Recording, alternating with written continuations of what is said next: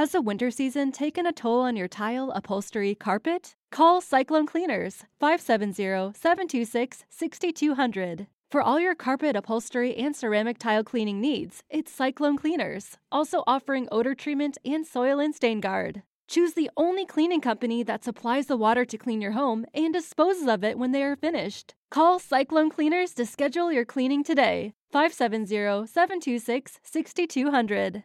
This is episode 64 of Outlander Cast with Mary and Blake. I kept my word. I lay your vengeance at your feet.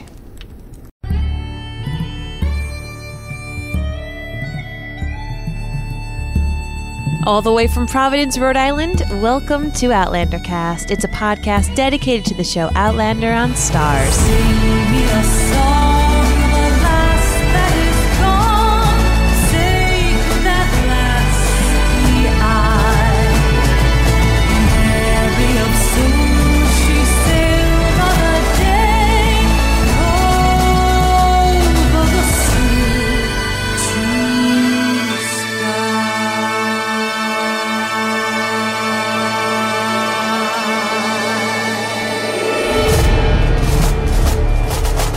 Hello, everyone, and welcome back.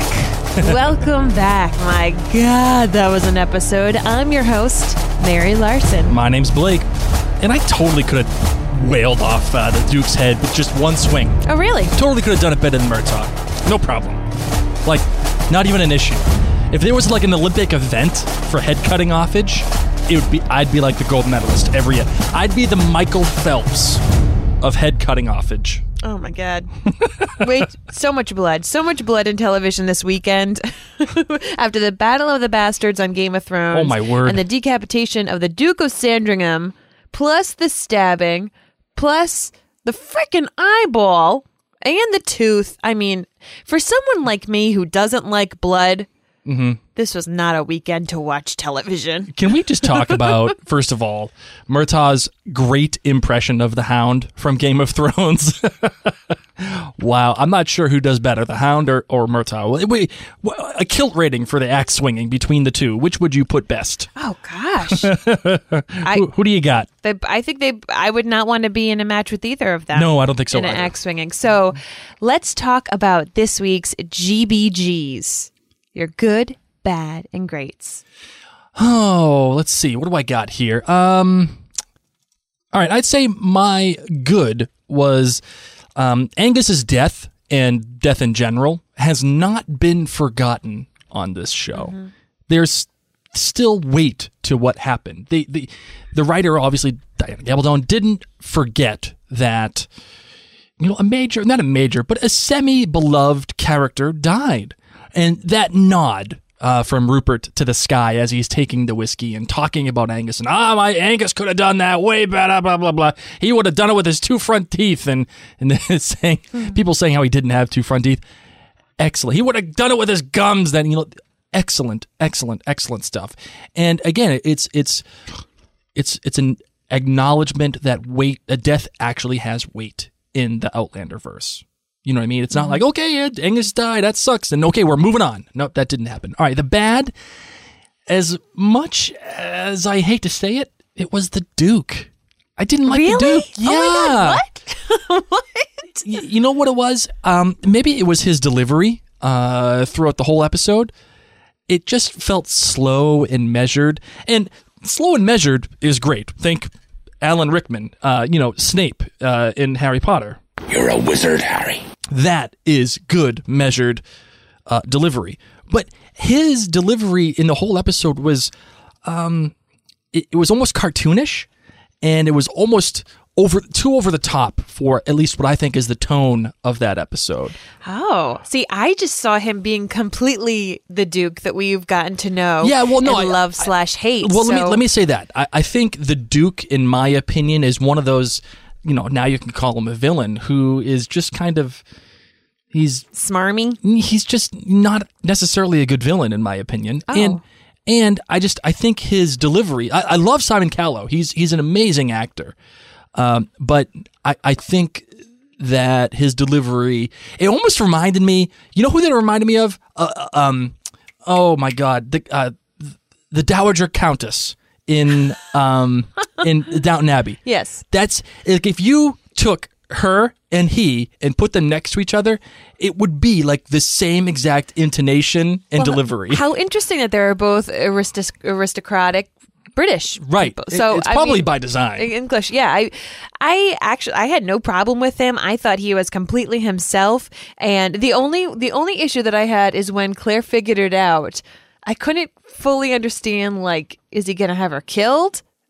We'll get to this. Yeah, and well, and I, I also think what what goes hand in hand with this is the reveal that he was the villain and that he was in cahoots with the Comte and that it was his servant that was the rapist.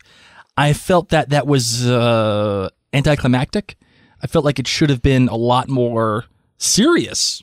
It should have been a lot more jaw dropping, and it was just kind of played off like, eh, yep, but it I was think that's because it was the Comte. I think that he gets, he doesn't really get serious. You mean the I mean, the Comte. Yeah, the Duke. I got you. Yeah. Thank you. Too many, too many different phrases. Too here. many people. Too many names. Too All many right. people. The great. Yes. The great Mary killing the rapist. really? That's oh your my! great. I loved it. I thought it was fantastic, and I'll tell you why I thought it was great. Okay. Because I always felt like Mary was just, um, she was just a mechanism. Mm-hmm. You know, uh, kind of like I, thought that she was just a mechanism uh, for the the plot to move forward in the rape and getting Claire to be in a position where she needed to be, uh, and um, how she was in France and with the dinner. And I, I always thought that they would kind of blow Mary off, but they didn't. They brought her right back, and uh, they empowered Mary, and they let her take charge of her own fate and seeing her mind made up and all of a sudden realizing I can do what I want to do. She's not that mousy little stuttering girl anymore. Mm-hmm. They gave her power. And then she said, I'm in charge of my destiny. I can do what I want to do. And I really like that. And also, what that does, too, in my opinion, for the plot. I mean, she kills this guy, and then it, it- the Duke ends up dying. You know that's going to be really bad news for Red Jamie and company. You know, when, when they find a Duke beheaded and his servant gutted like a fish from Mary from Mary Hawkins, it's going to be bad Well, news. especially because exactly like all the redcoats were told, Red Jamie is coming. So it's Right. not even like there's going to be a question of who it could have been. Yeah, no, it's him. It's gonna be him, and everyone's gonna blame him. But what that does for the story is is great. But what it does for the character and what that says about that character is fantastic. Again, which which is something I always point out: characters informing the plot, not the other way around. So aren't you happy that you were asked to have some patience during your hating of people like Mary Hawkins because you felt like they went no, no, nowhere? No. I never, I never hated Mary Hawkins. I just Okay. thought she was one dimensional. Okay. and she was. She was just one little dimensional, little mousy girl at the time, which is fine. That's you need that. Like, in, in my opinion, Louise was one dimensional. She was a debutante until she wasn't Faith, anymore. yeah. Until Faith. So that's the th- that's the same thing. In terms of being patient and, and being all the hate and everything, mm, whatever. You know, like I, it, it is what it is. My love, what do you got for your GBG? Okay, so my good is that tender Gaelic prayer that Jamie did over Claire. Yes, loved it. Unbelievable, just so lovely. And then how he puts his hand on her, you know, womb area, mm-hmm. even. And just, we all know, of course, that she is going to be pregnant when she goes back through the stone. So I just.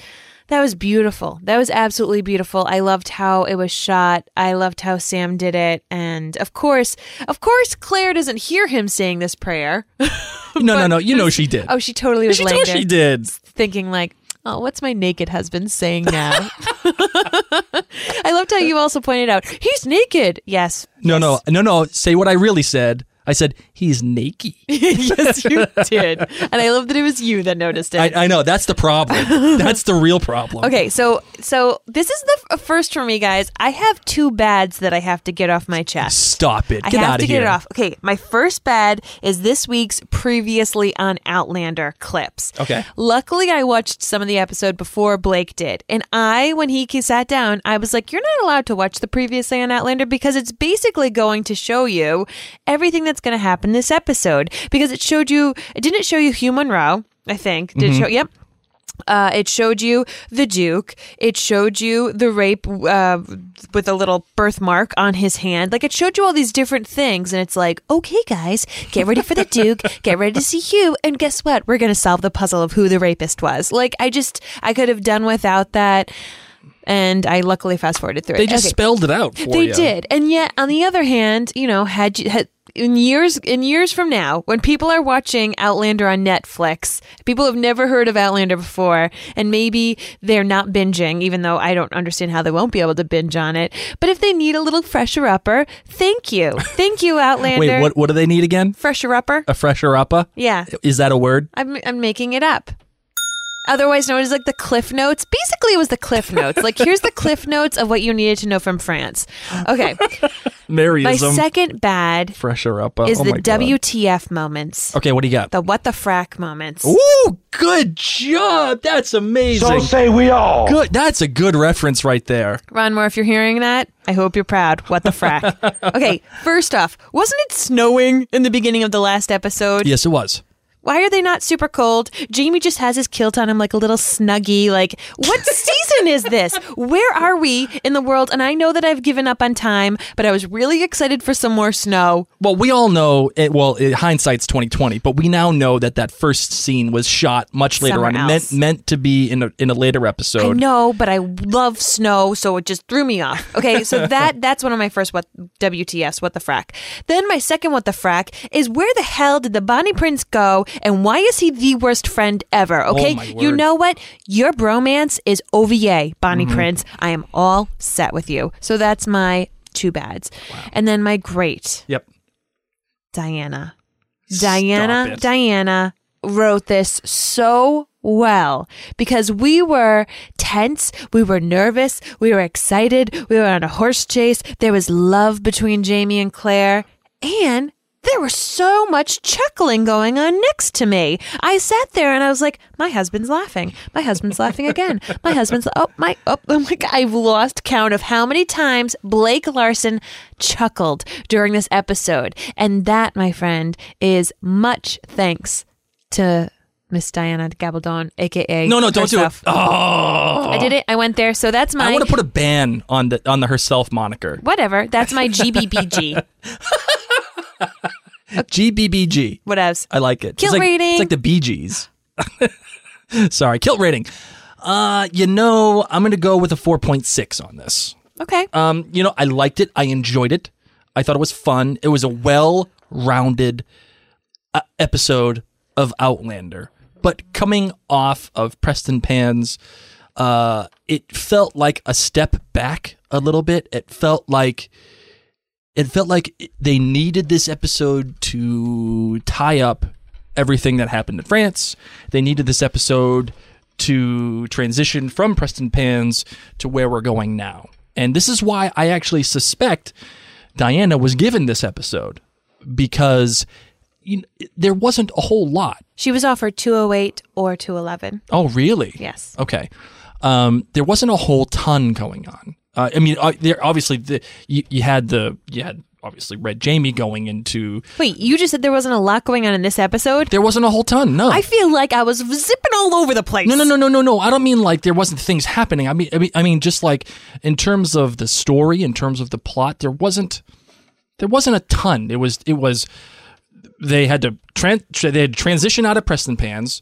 Uh, Jamie had to go to the church, and then they had to go from the church. They had to get Claire rescued, and then Claire goes to the Duke's uh, Duke's house, and then after that, she gets rescued. That's it. That's all that really happened. I feel like a lot happened, so I completely disagree with you. My kilt rating, I'm sticking with my frickin' fives, my frakkin' fives. Right? How many fives have I had in a row? Like four? Oh my god, yeah. And I also put I'm putting another mandate down. What? Any single time that you want to use the F word, from now on it has to be frak. I would gladly do that. Okay, I'm That's just- my I'm just saying. homage to Mr. Ron Moore, And what? And what? Battlestar Galactica. So, say we all. All right. Our listeners chimed in with their feedback. Here's what they had to say. Catherine Shambrook said, Oh, that's a five kilt rating from me. It could not have been better. My greats in particular was the scene in the church where Jamie was fiercely protecting Claire, saying, I will not give you up. And then Claire, equally as fiercely. Hold on, wait, wait. Let me say. Am I not Lady Broch Tuarach? Are these not my men as well? Beautiful. Also, Claire's attempt at Gaelic and the boys deciphering the letters. She even spelled help wrong. Loved the humor in this episode. I've got so many things to say, but I think I'll just end with Jamie's voice while praying over Claire. Hashtag help me Lord. Andrea Land says 4.7 kilts. Good. Shockingly, I kinda enjoyed the annoying Prince Charlie growing a pair.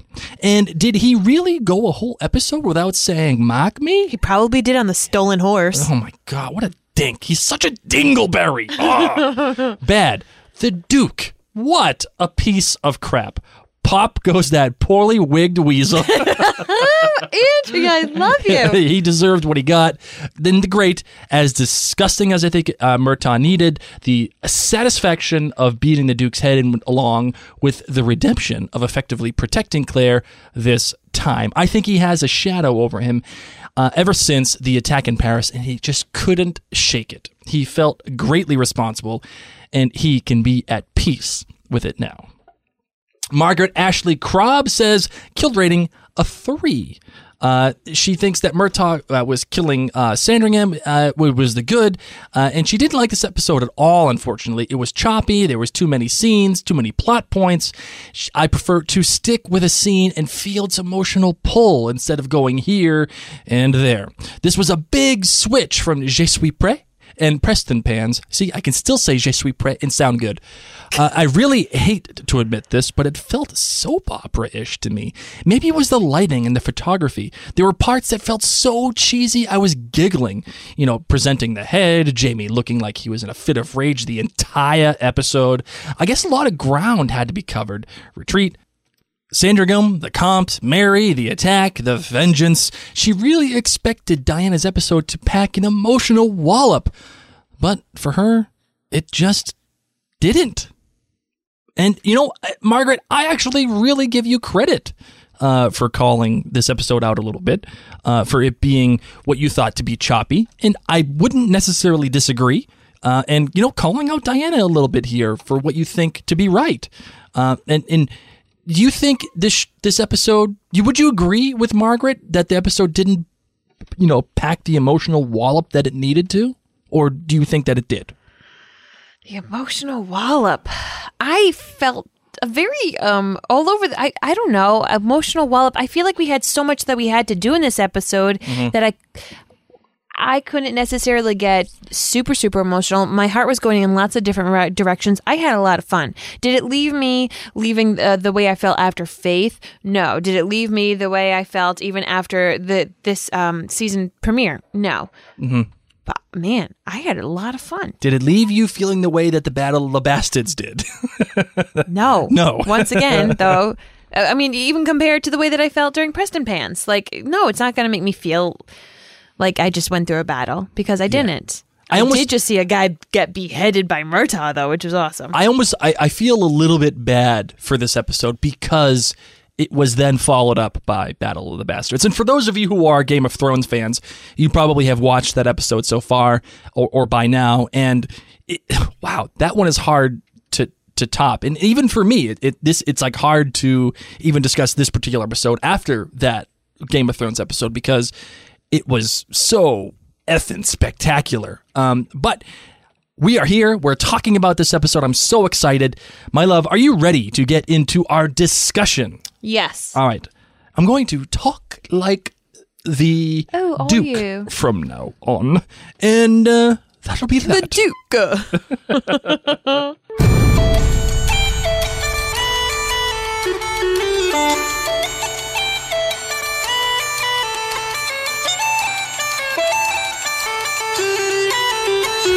So, some of the particulars about this episode.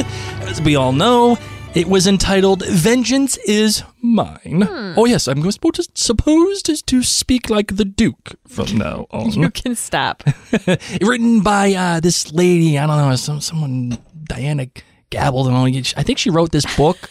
yeah, Called she's kind of a big deal. That's right. kind of a big deal. Uh, directed by friend of the show, Mike Barker, and we all know him from the Devil's Mark, Lallybroch, and the Fox's Lair fame. and getting back to our good friend Steve McNutt as the director of photography. Awesome. Fantastic. Awesome. What do you got for me, my love? How are we attacking this one today? Oh, man. We want to attack it, people, people like a person at a time. Let's do it. I'm down.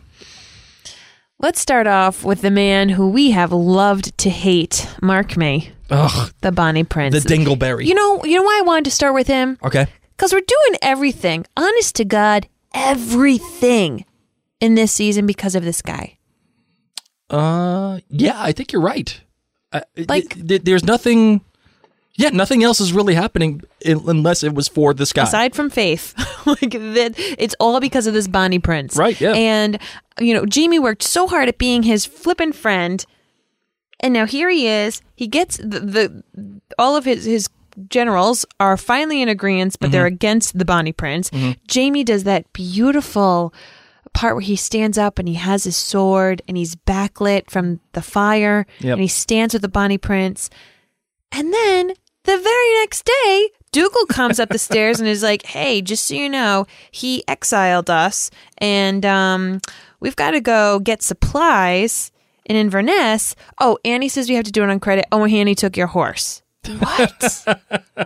What happened last night? Like, I kind of feel like the generals got the Bonnie Prince drunk Yeah. and were like, "Hey, you know, it'd be a really good idea. Don't you like Jamie's horse? Let's go for a ride." You know what I feel like was the hangover. That's what that was. Yes, and instead of being like stuck on a mattress on the top of the roof, they just like stuck a drunk Bonnie Prince on Jamie's horse, scribbled a letter, and and they actually that's what they did. They just threw the Bonnie Prince over the horse and spanked the horse's bottom so it ran off. It said go. Go, go far away. Killed flapping in the wind. Yeah, that's it. Yeah, it was just a bad night of drinking for the Bonnie Prince. That's what, I felt like. What happened? I don't understand. He, I, he he just got all depressed and pissed off that nobody wanted to back him up, and then he got drunk, and uh, and then he just took off on a slapped ass horse. That's what happened. what a bad friend. And then to send then to send them to Inverness to go get supplies on credit. Yeah, and you know, no one is going to give this guy credit, especially now because he's retreating. That's that. Once, and they know that they know that once they step back from where they were, there's an obvious admittance, uh, uh, and I'm not going to say defeat, but a, a, a severe lack of confidence uh, in in their ability. And here's the here's the problem too. They're not wrong. They're not wrong to stop because they know that the Duke of Cumberland is in London now. That's what they that's what they ended up saying. The Duke of Cumberland was off fighting in France, and his cousin King George said, "Hey, Duke, bro, we need you. We're getting our asses handed to us by the Jacobites, mm-hmm. and we need we need an adult at the table. So come back from France and and, and swat this fly away." And they're not wrong, right? That's the problem. So, listen, do I feel bad for the Bonnie Prince? Not at all. I don't because it was a poorly conceived, a, poorly funded, and bad, uh, just a bad idea in general.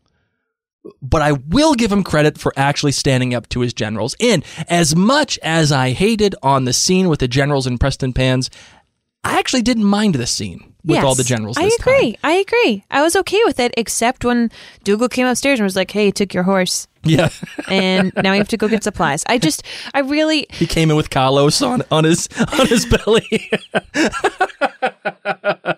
I just, I've had issues. Oh. I, I mean, I, I love to hate the Bonnie Prince. I love to hate him Yeah. because, as I said, this is all happening because of him. And what a terrible friend! My God.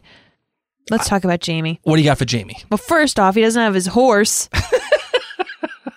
and yet he's still he gosh, this guy can roll with the punches. Talk Right. about here's his guy. Here he has been following the Bonnie Prince and pretending to be his good friend for very long Mm-hmm. and is now leading the men of Lallybroch to follow him. He does everything he can to do what he thinks to be the right thing. And then this guy goes off, says, "Go get supplies with no money." And and that Jamie stands there and says, "Okay, let's let's pack up. what we're gonna do. Let's do this." And then he is able to even greet his men and explain to them what's going on. Right. You know, that's there's just so much that's put on Jamie's shoulders. Speaking of those shoulders, All right. When whoa, we whoa, whoa. see- Calm down. You're the one that said he was naked. I can talk about his shoulders. My no, no. God. It wasn't that you said it. It was just it was the, the, the, the glazed over look in your eye when you mentioned it. And speaking of those shoulders. I was just trying to transition beautifully. yeah, yeah. Speaking of beautifully, let's just Whoa, that time out. Prayer, Time out. That prayer that he did over Claire. Right, right. Now, did you like the fact that you had the subtitles, or did you would you have rather not had the subtitles? I liked the subtitles. I liked the subtitles especially because talking about the child that she may bear. Yep. Because we know Claire is pregnant when she comes back, I just thought that that was such a nice touch. I Mm-hmm. just I, I enjoyed the subtitles. I didn't find them distracting. I know sometimes we get them in Gaelic and sometimes we don't. Gaelic. Gaelic. Before before I know. sorry. before the meter maids come and uh and, and give us a ticket over here, we gotta say the we gotta we, we gotta we gotta say the right word. Thank you. I just I did. I know really. this one, this one's for all the meter maids. Them. Okay, I just, will- we're, just gonna do that. I'll take it. I'll take it. It's fine. How about you? What did you think about Jamie? You know, I hmm, I'm going to admit that I wish I didn't have the uh, the subtitles. Now I know it would have made sense to have. I know it makes sense to have the subtitles. We are in Jamie's POV at this point. We we know that he understands Gaelic. Thereby, when he's saying it, we as the viewer should be privy to what he is saying. But to me, it didn't necessarily matter what he said. What mattered was how he was saying it. Mm-hmm. You can pretty much gather what he was saying. You could pretty much be happy with knowing the tone of that conversation. He was looking at her lovingly. This was a great intimate moment. This was something that we have been begging for. But would we have known he was praying? Because I wouldn't have. I would have thought he was trying to talk to Claire while she was sleeping. Does it matter that he's praying? I do. I think it's. I think it matters. Why, Had I- okay, why, why does it matter that he's praying? Because as I said, I would have thought a Jamie's religious, and this is a part of his character, and he's also able to be open and honest with Yep. God when he can't really be this way with anyone. Sure. He can't. Mm-hmm. He was able to be honest with the baby, but Which- aside which was from also that, cute. That was see, and otherwise, honest to God, if I didn't have the subtitles, I might have to watch it again and cover the subtitles with my hand. I might have just thought he was trying to talk to Claire, and, and I be would like, hey, wake up. yeah, and I would be like, Claire, why are you ignoring him? So Why I was being a okay with bitch. Claire? I I liked knowing that he was speaking directly to God and able to have this this special. And here, but okay, I'm going to be a little bit of a contrarian here. And we- we're all giving credit to this intimacy and everything, but we've already seen something like this. But it, just substitute Claire for the baby. That- That's not necessarily No. original. We've already seen Jamie speak Gaelic and sp- speak sweet nothings into the air of someone not being It- able to listen. I completely disagree. I think that this is totally different. We know that he's about to be heading towards battle. We know that Culloden is going to happen. Mm-hmm. We know that he has in the back of his mind worrying about Claire and worrying about not even in the back of his mind. I think it's in the probably in the front of his forefront. mind. Yeah, yeah. I mean, I think it's completely different. There he was with a baby. He was probably saying very different things, talking about losing his own child. Yeah. This is huge, and he's begging God to take care of his love. but I will say it was a, an extremely intimate moment. Um, I think I've heard you know some of the reactions, some of the echo chamber uh, within the, the Outlander verse in the Outlander community was, well, where's the sex? Where is the intimacy between the two? And you know, I I understand the the the complaint of where's the sex, but I, to be honest, I prefer this. This is much more sweet to me. This is much more intimate than than sex. I mean, sex is great. Making love even better. Love it. But this was something that was extremely personal and extremely vulnerable. Even though we've already kind of seen it so far, very vulnerable, very perfect, and very touching for Jamie. Loved it. I, I thought I thought it was a very well done sequence, and the fact that she just kind of wakes up and smiles at him, and you know what he's saying. Oh, nothing. Like it, it was well played. It was. It was well played. I, I enjoyed it. How did you like the camp that Jamie set up with his his men when they went camping Um, or glamping? Not glamping. what's glamping? So everybody knows It's like fancy camping, which isn't really camping, but you're like, it's glamour camping. yeah. Um, well, what did you think? I felt really bad for all the guys that Jamie left that didn't have horses. Right. Okay, so literally, this guy gets shot, and Jamie's like, "Everybody, go, and I'll see you later." and he Meet jumps you at the horse, crossroads. Like me and my family are set. Bye. and, Peace. and if you look, there are these little lollipop guys going up the hill, like they're gonna go fight these redcoats with muskets. Like, where are you going, guys? Run! Go in the water. Run away. Run anywhere else. I know that they were trying to, you know, give Jamie a little bit of a time to go, but like, really, you think you're going to do good running up the hill? A, you that's just a wanna- lot more work. you just want to say, bro, you're a log carrier. Come on Yes. now. Yes. Get, get yourself straight. so I felt really bad because I even said out loud, I was like, why is he just go? What? He's just saving his own family. right. Which I don't blame him. That's what I would do. I know. I'd be I- like, screw all you guys. Which you know, the funny thing is, is like he says, okay, everybody, I'll meet you at the crossroads, and and, and he's saying, well, I'm going to protect my men, and we're going to get you home, and then he just ditches them. I seriously, guys, go back and watch those poor little guys climb a hill towards the redcoats. That's because at first I thought, okay, they're dispersing, but then these guys, they were like little lemurs following each other towards the death trail. Where are you going? Turn around, Where the hell did you come up with lemur? because lemurs just follow each other to the death. Oh, No, it's just that's just really funny. Um, They- and I know he obviously he didn't ditch them, and No. and clearly it's it's a it's a hectic situation where they're they're getting shot at, they're getting surprised, and everybody's just scrambling for their lives.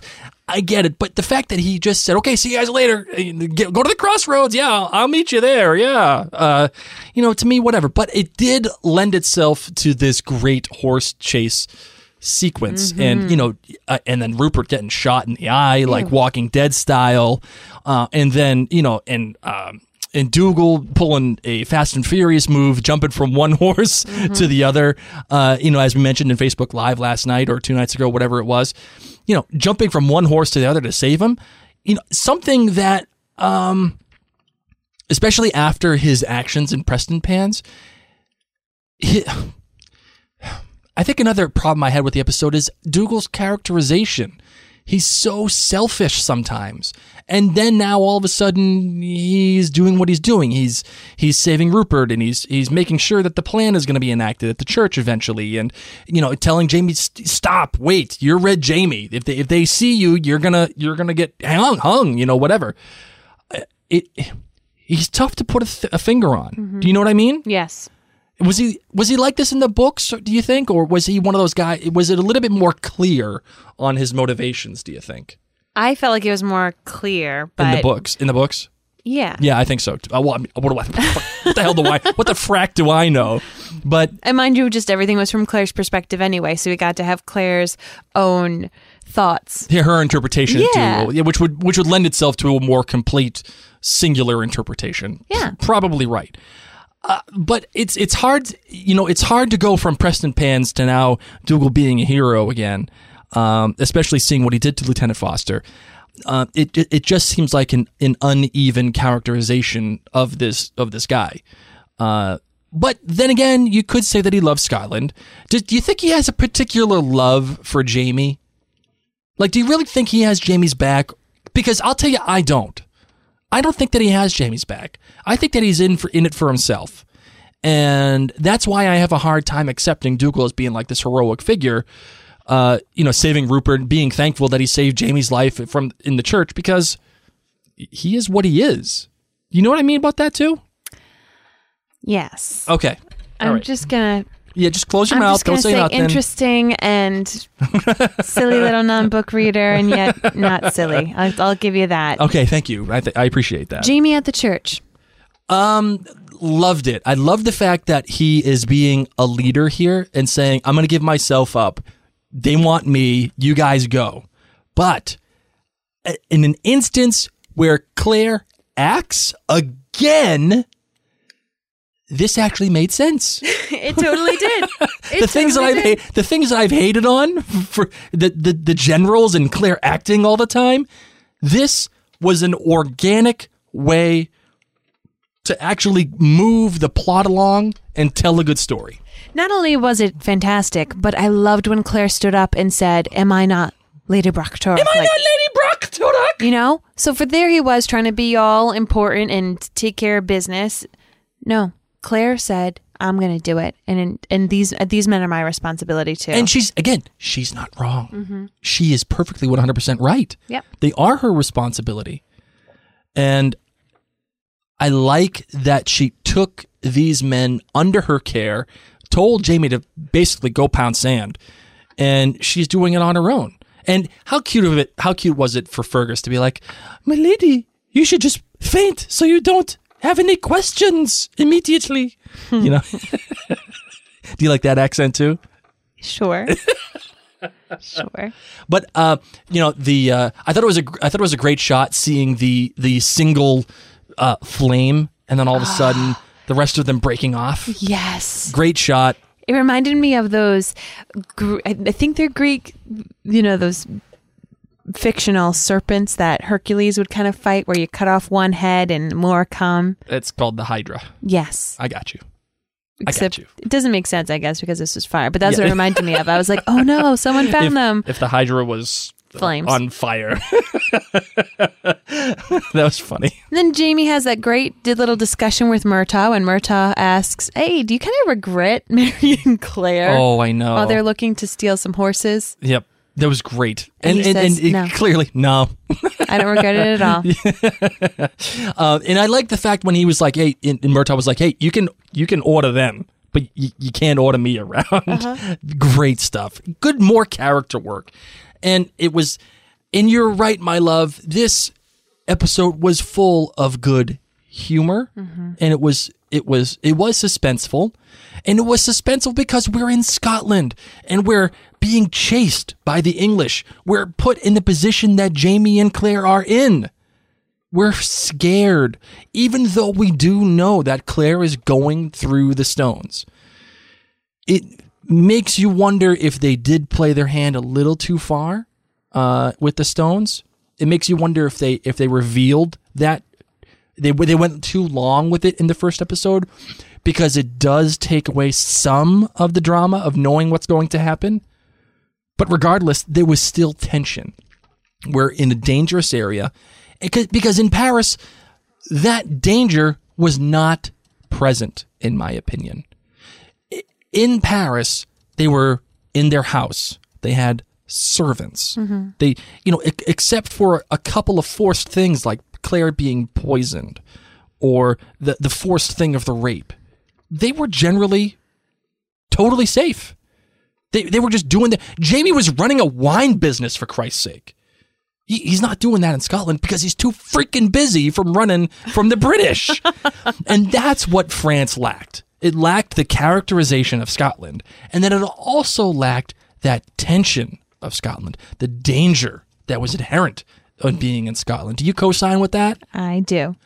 And because of that, that made this episode, in my opinion, a pretty complete episode. We, we mm-hmm. had a good bit of intimacy. We had a good bit of tension. We had a good bit of action.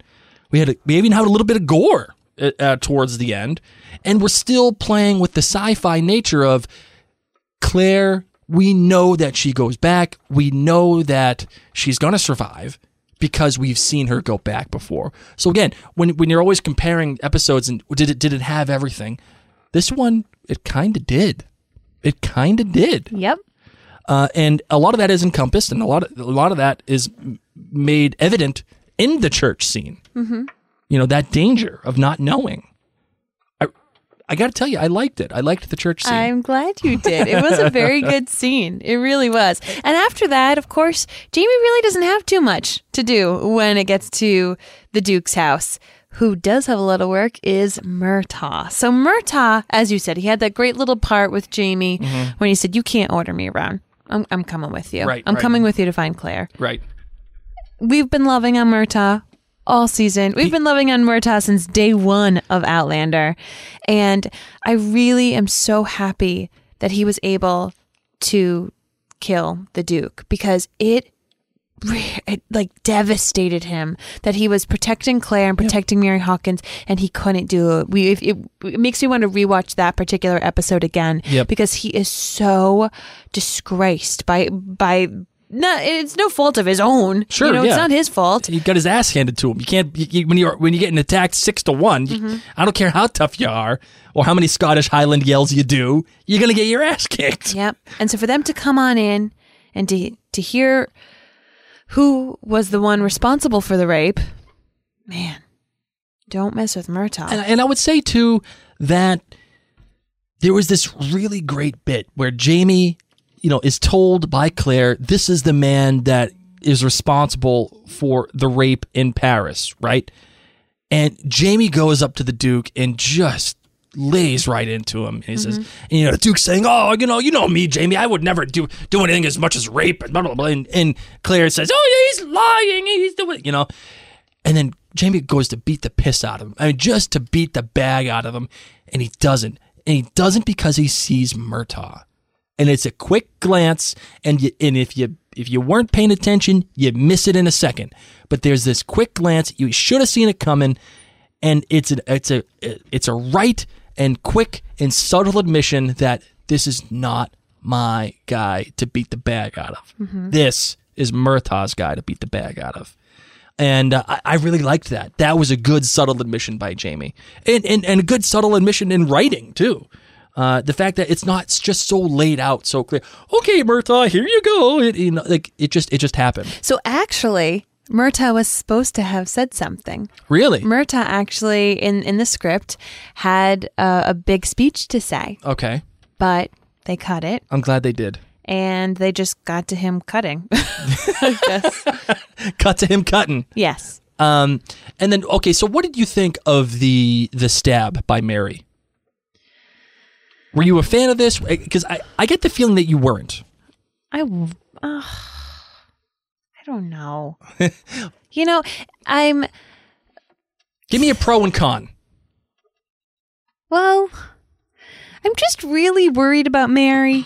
I've talked about therapists quite frequently this season, and if anyone really needs a therapist, it's Mary Hawkins. we talked about point. how shortly after her being assaulted, that she saw Claire and she was like, "Hi, Claire. Here's a note for Alex. I'm in love with him. Everything's grand." And I was like, "Wait a second. You were just like literally your maidenhead was just taken in the streets by some guy. You are you're, you're dirty, dirty now." From like, oh, you can't really get easily married. However, this girl has so many freaking blokes barking up her tree. Right. I have so many single friends right now who probably are watching this show being like, what the hell does what what does Mary Hawkins wear? Like what perfume just brings all these suitors? Yes, come, ask me to marry you. Fall in love with me. I'm Mary Hawkins. I'm crazy. Is she emitting some kind of hormone? She must. That's what pheromones are, darling. Oh, pheromones. Sorry, Yeah. pheromones. Yeah.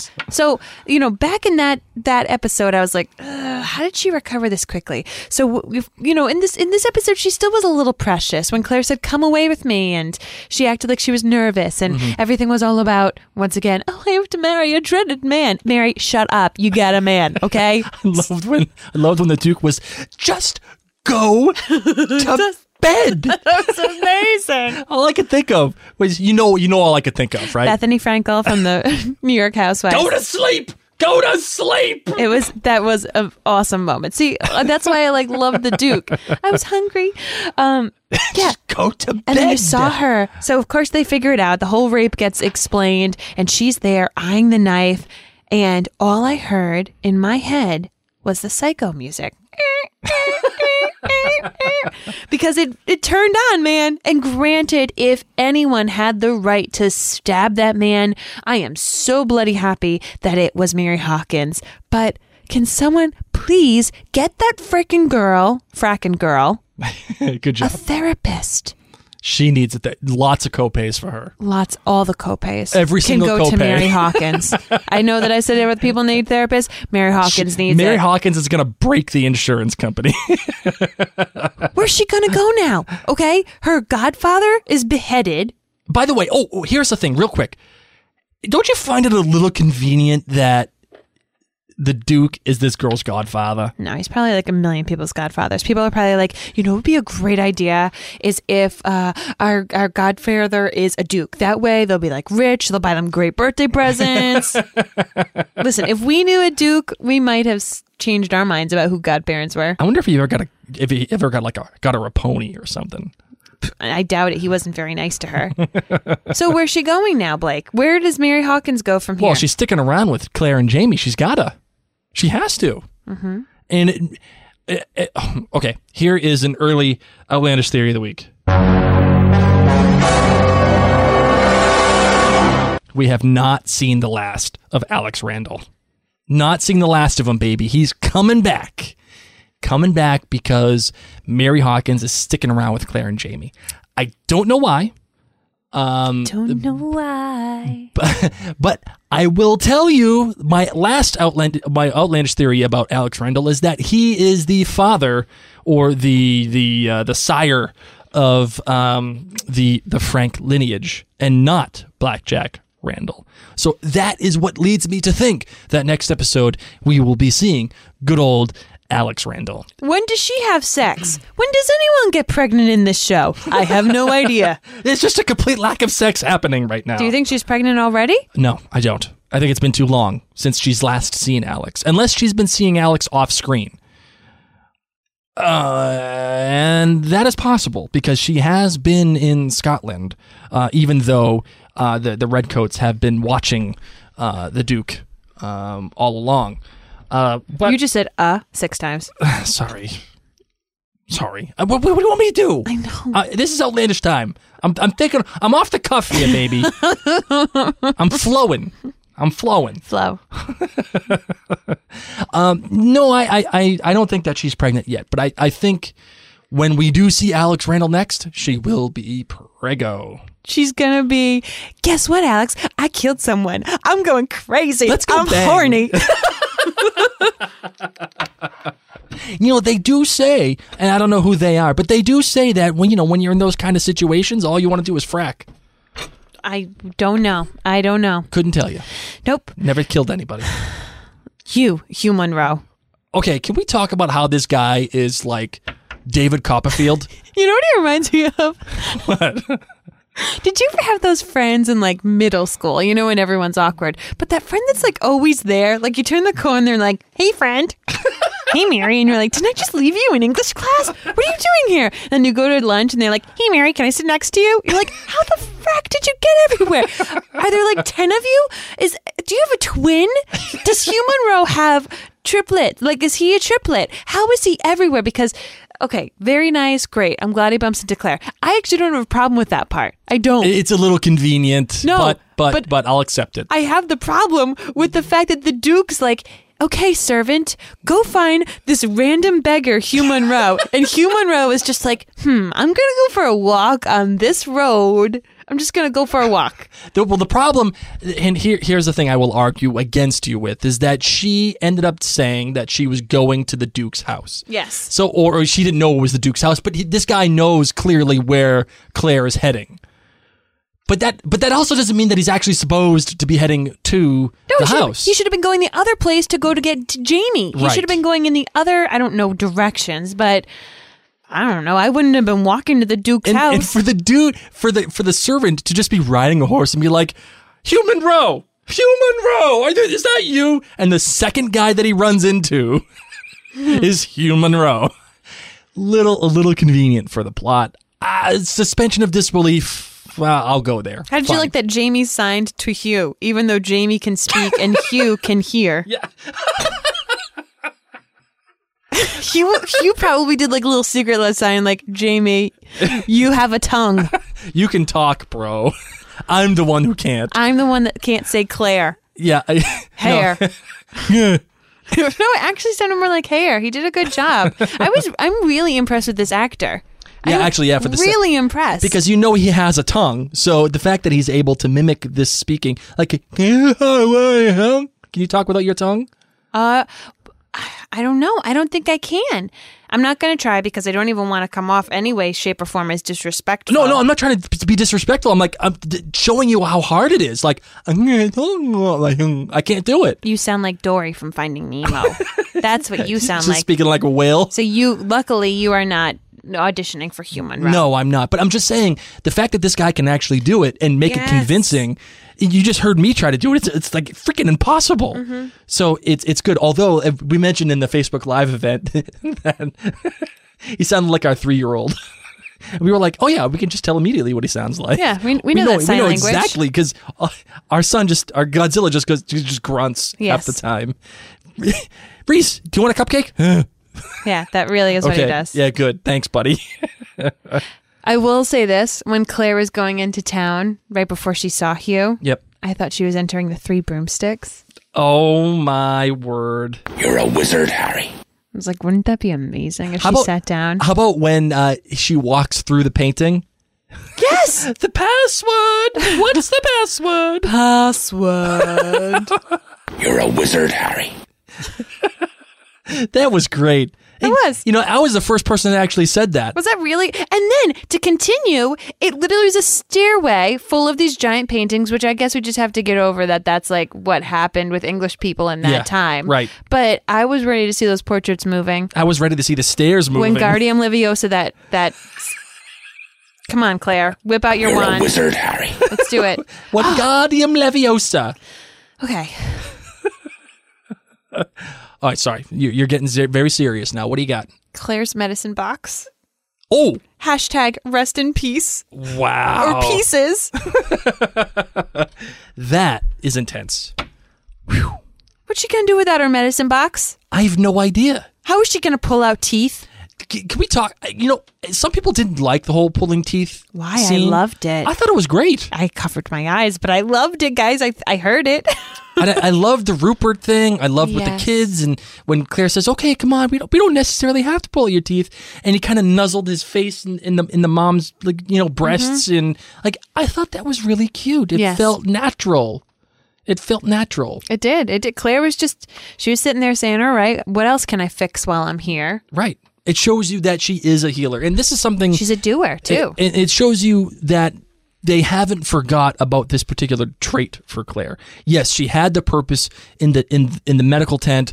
It was a very clear purpose, but she also has this general knowledge of things that she is able to take care of people and that she is willing to take care of people. I really liked that. Mm-hmm. There's just so much goodness that I want to talk about about the conversations between Claire and the Duke, and they were just kind of being so smart and hateful towards each other. I, I loved that conversation, but I wanted to point out that Angela Hickey on Facebook, she said, What do you think about this in episode uh, 110? The Duke actually said, Did anyone ever tell you you have such a lovely neck? It holds your head so prettily. I'd hate to see them parted. And he turns to the clerk and says, Mark that. Yeah, that's great. So great for- bit of foreshadowing right? there. Isn't that so wonderful? And so, you know, we'll talk about that title card too. I remember seeing the title card being like, okay, that, that's clearly going to be for the Duke, but I didn't anticipate when the hair fell off that it was in reference to this guy's head falling off. Oh, by the way, I wanted to point this out too. Can we just talk about the fact that when he sees Jamie for the first time, the first thing he does is not like be like, "Oh my god, nothing." No, no, he puts his wig on. Yeah. What the hell is that about? he has a thing for Jamie and he. yeah, he was totally fine in front of Claire, totally in front in front of Mary, totally in front in front of his servant. Right. But in front of Jamie, gotta have the oh, wig, bro. Oh, oh my goodness. oh my goodness. And and what didn't you feel though that Callow and I, I don't know if this was written this way or if he just chose to por- portray it this way. Didn't you feel he, he kind of overplayed it a little bit? No. I mean, with the conversation with Claire, it, wasn't it just a little tad flippant? No, see, I saw it. The Duke loves to have juicy uh, situations in the palm of his hands. And here he does. He's been, as he said, he said, all these redcoats are around me and I'm in trouble. They think I'm a Jacobite. I wonder why. And here's Claire, who he's gone through a lot of different experiences with. And now he has something to his advantage. So he's just playing this wonderful game of cat and mouse. And I, I see the Duke just loving it so much that he is acting it up because this he he's such a character and he loves himself so much that he loves to just talk and have people look at him and oh look at me I'm in so much power so when he actually has Claire write that letter and makes it all be a huge trap I I didn't think he was overacting it at all. Is that what you said? You thought that he was yeah, I thought, it was, I thought it was just overacting. I thought it was it was just a little too hammy No. for, for my preference. I took it. Maybe it's because I've known some people who who are like this, who are just so in love with themselves and think that they are Well, one what are you hundred trying to say? percent right. Not you. I'm thinking about Voldemort. oh, okay, all right. There's a person that I have in real life that I I call Voldemort because she must may not be named. You're a wizard, Harry. Yes, Harry Potter even permeates into our social lives. But you know, these people just love to listen to themselves and they love to, ooh, let me see if I can do some more cat and mouse because I'm going to win no matter what. And Yeah. oh, I guess I did do the rape. I had to, oh my goodness. So, you know, I, I didn't see him as overacting at all. I just think that this just shows the Duke's true colors. And I am so glad. Did you buy the whole done. thing with the Comte and the Duke working together, and the Comte actually wanted Claire dead? Like he wanted her dead Oh, to yeah. begin with, and, and the Duke was the one to say it would have been a terrible waste. You know, it's such a beauty. Like, like, did you really buy all that?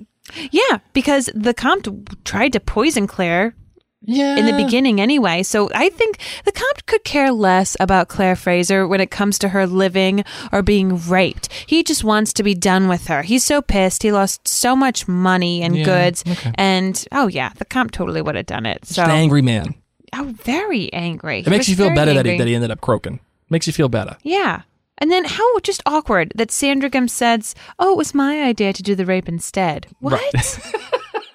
Why are we? And he's like, you should be grateful, even. but I did like when he says, you know, you could have been dead. And the servant, as much as he was kind of a, a dingleberry too, he did say, and you could be easily dead still. I it that was scary. That was that was one of those like even though he was kind of like I don't know he's he's kind of girly like and I just didn't believe him as a scary man. But when he said it like that and the way that the actor delivered it, I, I kind of believed it. I was kind of like, you know, Claire, you you better be careful here. You better be careful because this French dude, he ain't afraid. He's not afraid of you. I'll tell you that. Mm-hmm. So you know, I, a good episode, not a, a, good episode There's of talk of pirates. There was a drawing of Jamie in the in the broadsheet. Oh, There was that's right. Lots of lots of fun little things that, uh, as you said, Dougal jumping on that horse and, Mm-hmm. and pulling up Rupert. That's one thing. When I when I saw that the first time, I thought, oh man, could he really have done that? But something comes over you when you're saving someone, Right. And you get this Hulk like strength. I did it with my mom when we were whitewater rafting. My mom went over the edge of the boat and she was stuck in this little whirlpool thing, and I pulled her out of the water. Yeah. It was amazing. I haven't let her live it down. Whenever she gets a little sassy with me, I'm like, "Mom, I saved your life." Shut up, In case you forgot. So, for, so for anyone who says like, "How could Dougal have done that with Rupert?" Because Rupert's a generously sized guy. It- I'm gonna tell you. generously sized. I think that's a generous term, my love. Hey, I'm trying to be a little nice. Man boobs I- flopping around. God, Blake, that's not nice. It's time for the listeners' GBGs. All right, let's do it.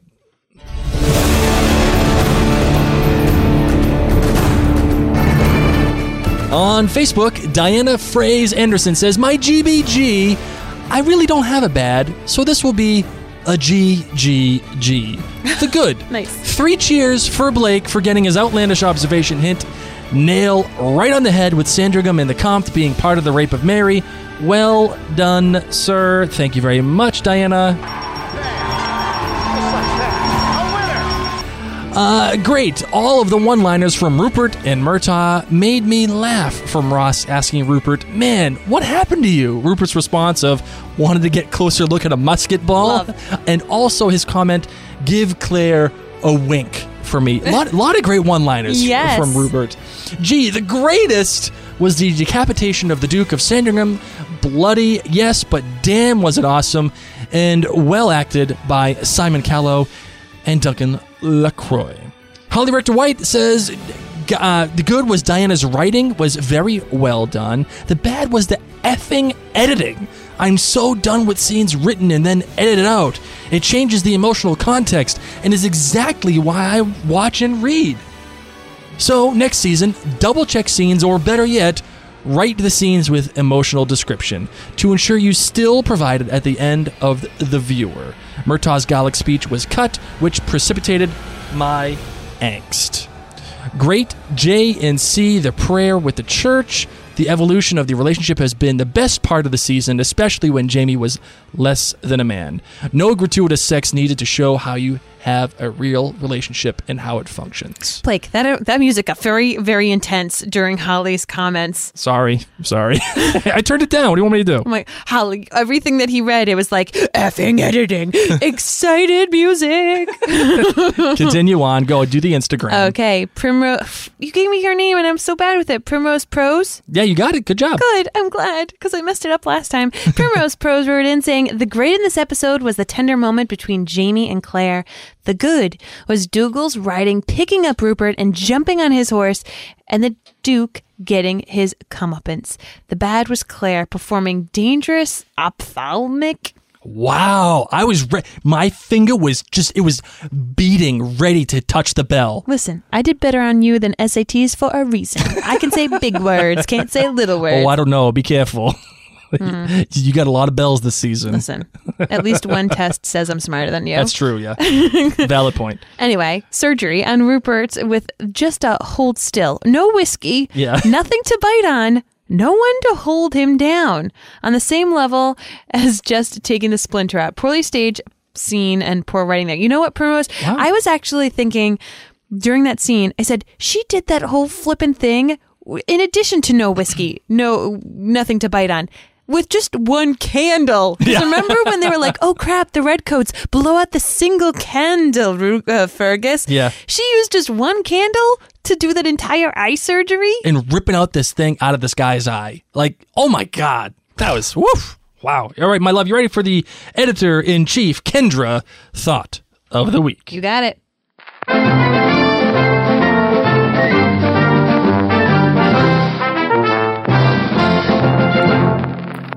Mary and Blake, it's Kendra.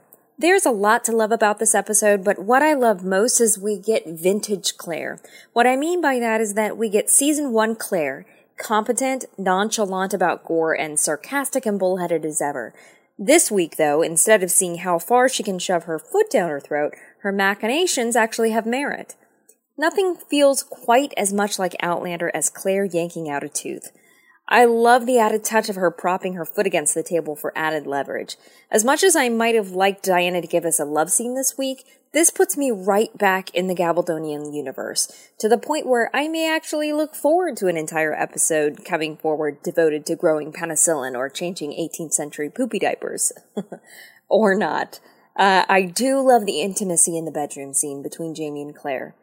As I said on the podcast for the unjustly maligned episode The Watch, a true emotional intimacy can sometimes trump a love scene when delivered well. That said, I'm not in love with the scene until Claire wakes and joins Jamie in conversation. Fans of the books have often uh, times spoken out quite strongly against some of their favorite Jamie and Claire dialogue being cut from the episodes, and my main response to that is sometimes what works on the page doesn't necessarily work when spoken by even the most terrific actor. Here, where there should be a man talking to himself, suddenly we get a soliloquy being delivered to the back row.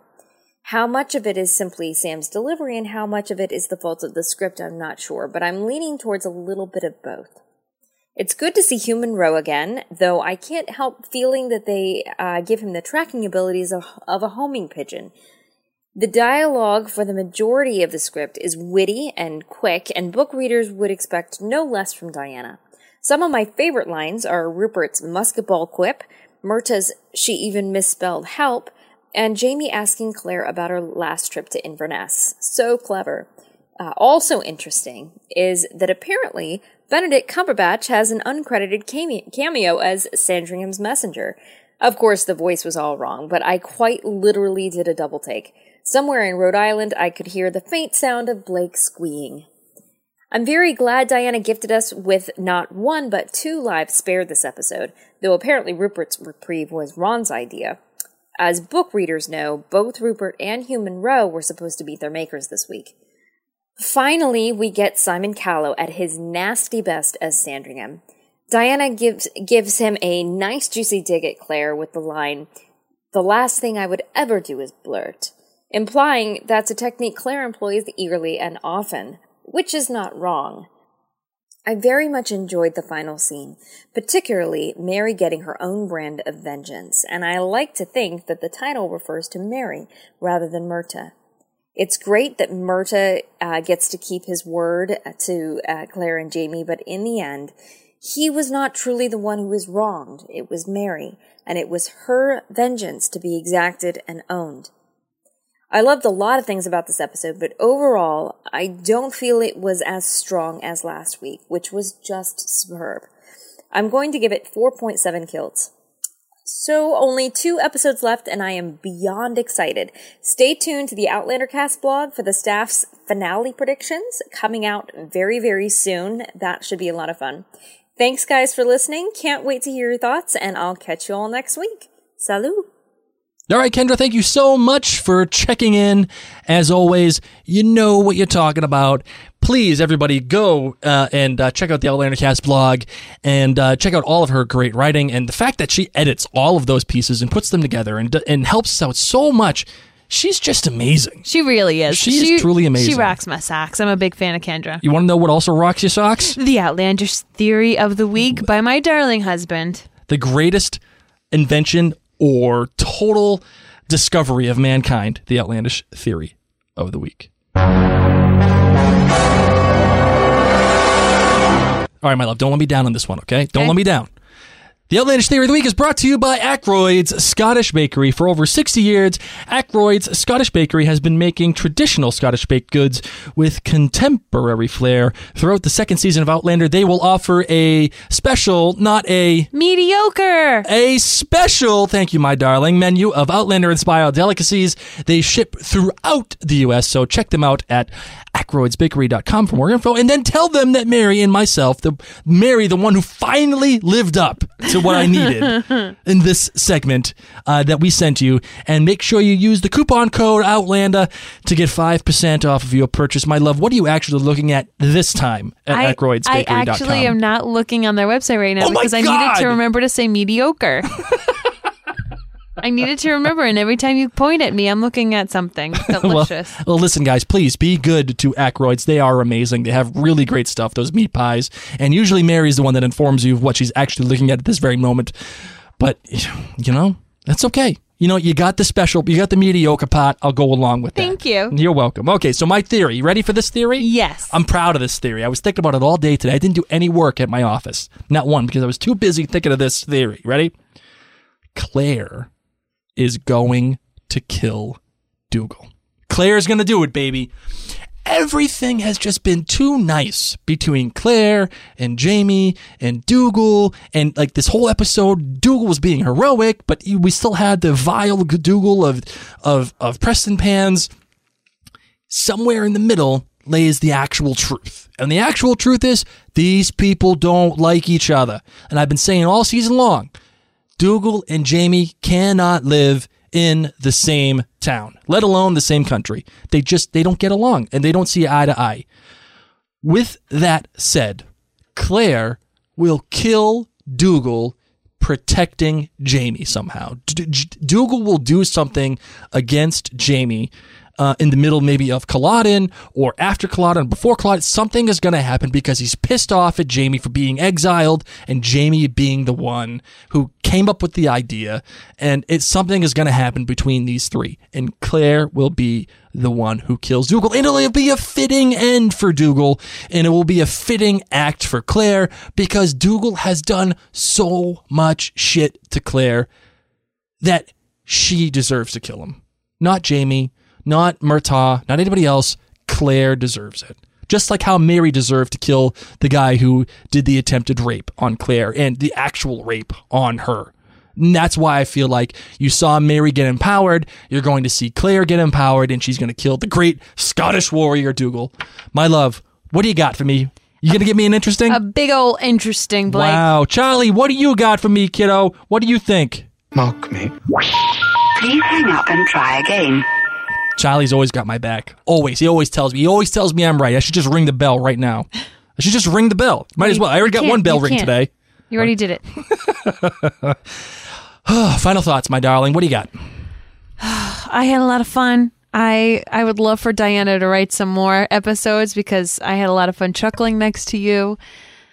I can't believe we have two left. I know it is two left. My final thought is I gotta give Diana credit. I'm sure she had her hand held a little bit with from RDM and, and Ira and all the writers, uh, because this obviously is not Oh her yeah, she, profession. Yeah, she got a lot of. Help. I'm sure she got a lot of help. I felt like she had an episode that didn't have a whole ton to do, but she did a great job. She did a great job. I will give kudos to uh, to where kudos must be deserved. So, uh, you know, Diana, I think this one's for you.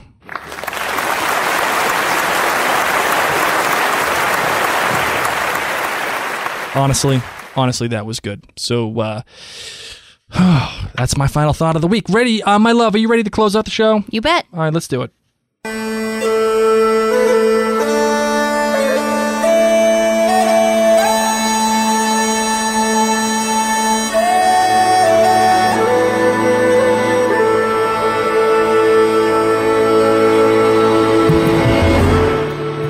Well, don't forget, we have a second episode of Outlander Cast this week, and it's all thanks to you and your listener feedback. So please tweet, Facebook, Instagram. But if you really want to be hardcore, head on over to the Outlander Cast clan gathering on Facebook. Join the discussions there. I can't wait to talk with you guys more about this episode. There's been a lot of great discussion and like good civilized discussion at the clan gathering. You know, for whatever reason, like there, there was a whole drama about you know William Shatner and the bullying and the shipping and the anti-shipping. I mean, I think it's all a bunch of nonsense to begin with. If you're bullying people for one reason or another, if you if you're a shipper or anti-shipper, it, it's it, it's just nonsense. It's crap. So don't bully people. And the thing that I love about the clan gathering is there is zero bullying. It's it's a place where everybody is safe, and there has never been an instance where somebody was name calling or whatever. Actually, no. There's been one instance, and that person was kicked out. I, So- I, I don't put up with that. No, we don't. d- ho- Dude, no you know frakking what? way. No, Homie, don't play that. no, we don't. We don't play that. There's just there's just no way. So, anyway, um, please, uh, you know, just stay stay tuned. G- give us uh, your good feedback. Let us know what you think about this. If you actually like the fact that I gave Diana a standing ovation and applause, she deserved it. I, I got to admit, she really did. I, I, I, I I'm, I'm speechless. I really you am. You are. I enjoyed the episode. I really did. I was ready. I was ready to uh, to jump all over it, uh, but I can't. It was good. It was really good. And uh, the voting for the podcast awards, as you guys all know, has ended. The announcement of the winner will be coming as of right now. Of the recording of this episode will be coming in six days. So go if you want to. If you are interested in this, seeing if we do win, you want to watch it live. Uh, it will be happening on June 26th. I think at 8 p.m. Eastern Time. So go to podcastawards.com and check out to see if we win. And hopefully, with all of your help, we will win at least one of these categories. I think. I hope. We'll see what happens. I want to give a big thank you to Emily Peterson, Audrey Carr, Christine Metzgar, Laura Roche. We also want to thank Christine, uh, Kirsten Anderson, Okay. And I want to make sure Michael, Kathy McKibben, and Wendy Seaton for being Patreons. Oh, yes. Thank you, guys. So if you head on over to outlandercast.com and you click on the support tab, you can find out a way to uh, give us Patreon. It's just a little donation to keep this podcast going to help, aka pay for our babysitter for when we podcast. um, but just just it's even something like a dollar per month. That's what Patreon will do. It's a huge help. Um, it's it's amazing. So thank you so incredibly much, you guys have made podcasting actually feasible Yes. because we can pay for our babysitter. So thank you. And for those of you who want to contribute, it would be greatly appreciated. But just, just head on over to outlandercast.com and click on the support button, and you'll be able to see the, uh, the, the button there for Patreon. And that's that. All right, everyone. Until next time, I'm Mary Larson, My name's Blake. and you've been listening to Outlander Cast.